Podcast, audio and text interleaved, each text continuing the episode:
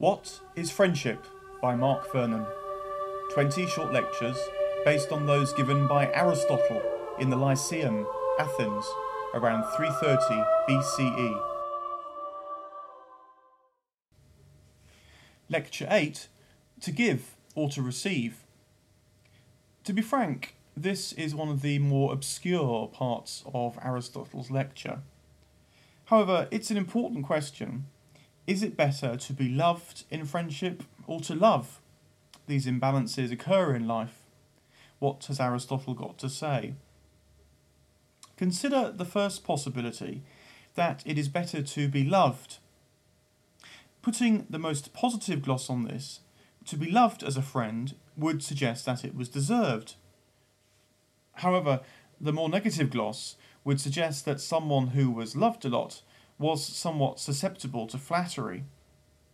In fact, even being honoured is problematic, since it tends to go to those with positions of power, and then those who are doing the honouring will want something in return.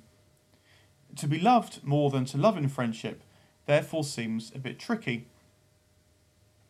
What about the other possibility that it is better to love? Intuitively, we would think that this seems more appealing. After all, do we not praise those who have many friends because we presume they have much love to give, and conviviality and goodwill, and that is attractive? However, Aristotle offers a rather startling comparison that suggests it's not quite so straightforward. He talks about a mother who gives her child away for its own well being. She is, according to Aristotle, happy to do so because, in her great capacity to love, she can love the child from afar without expecting that love to be returned. What he seems to be driving at is that although such loving might be thought admirable because it is sacrificial, it cannot be friendship, since there is no reciprocity. What then of whether it is better to be loved or to love? The answer seems to be that a balance is best, but a balance of a particular sort. Like the dry desert seeks wet rain, not to be drenched, but to be fertile, and like the hot wind that seeks a cold place, not to be cold, but to be temperate, so Aristotle ar- argues for a careful balance. Friendship at best is a mix of loving and being loved.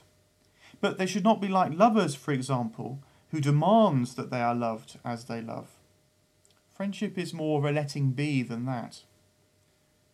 So relationships worthy of the name of friendship must let both dynamics happen, but happen in the right way.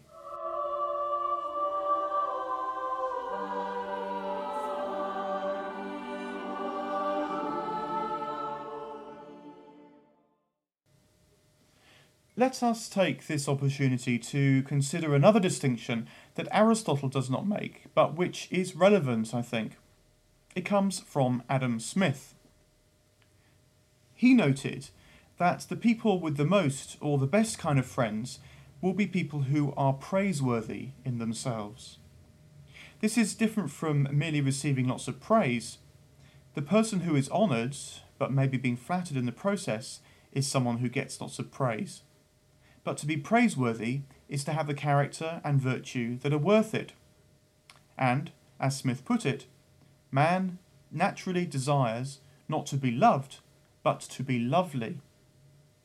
It is this idea of being lovely that adds something else. Smith's concern is that modern society rewards being praised more than it does being praiseworthy. The problem is that modern society is pluralistic. There is bound to be a debate about what praiseworthiness is. Are, say, pride, ambition, and obedience praiseworthy? To some, yes, but to others, no. Worse, in a society driven by commerce and competition, praiseworthiness is typically secondary to delivery, and it is delivery that merits praise. At work, say, people are remunerated for what they do, not who they are. Qualities that make someone praiseworthy are highly likely simply to be ignored.